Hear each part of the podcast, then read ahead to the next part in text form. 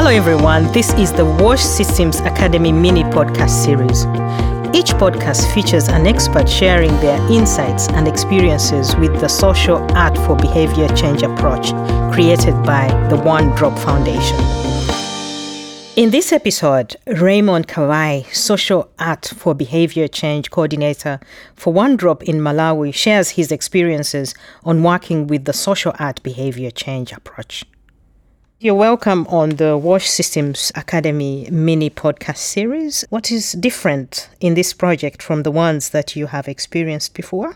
With the SABC, which is Social Art for Behavior Change, there is that element of empowerment of the beneficiaries of the interventions as compared to other approaches.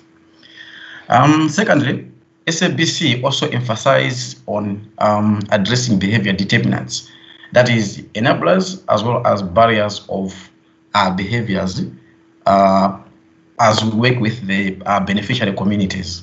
And it less emphasizes on issues to do with knowledge.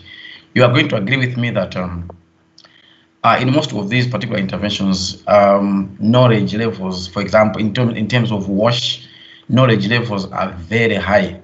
But uh, there are other factors that deter people from uh, participating or practicing the, the behaviors. For example, I'll just give an example of hand washing with soap. A larger percentage of Malawian population know the importance and the benefits of hand washing with soap, but they do not practice the behavior at the five critical times. So the SABC therefore focuses on what makes it difficult for the uh, people not to practice behavior and addressing those particular factors or determinants.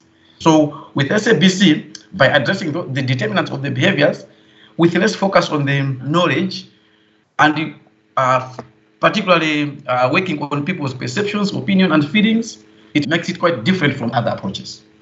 When you talk about less emphasis on issues of knowledge, what do you mean? If you go to uh, when we are doing the SBCC, social, I mean social and behavior change communication, um, there will be three. Uh, we used to, to address like from three uh, angles, like uh, behavior change communication itself, uh, advocacy, as well as social mobilization.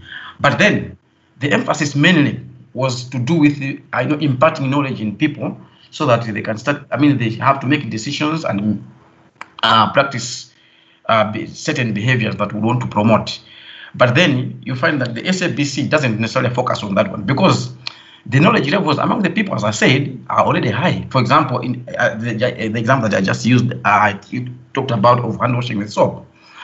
Um, but still more, you find that the, even if a well-knowledgeable person knows that the benefits of hand washing with soap, they don't practice that. So the SABC does not necessarily focus on the knowledge aspect, but the determinants of those particular behaviors. For example, what is it that, despite having a lot of knowledge, why is it that people do not practice hand washing with soap?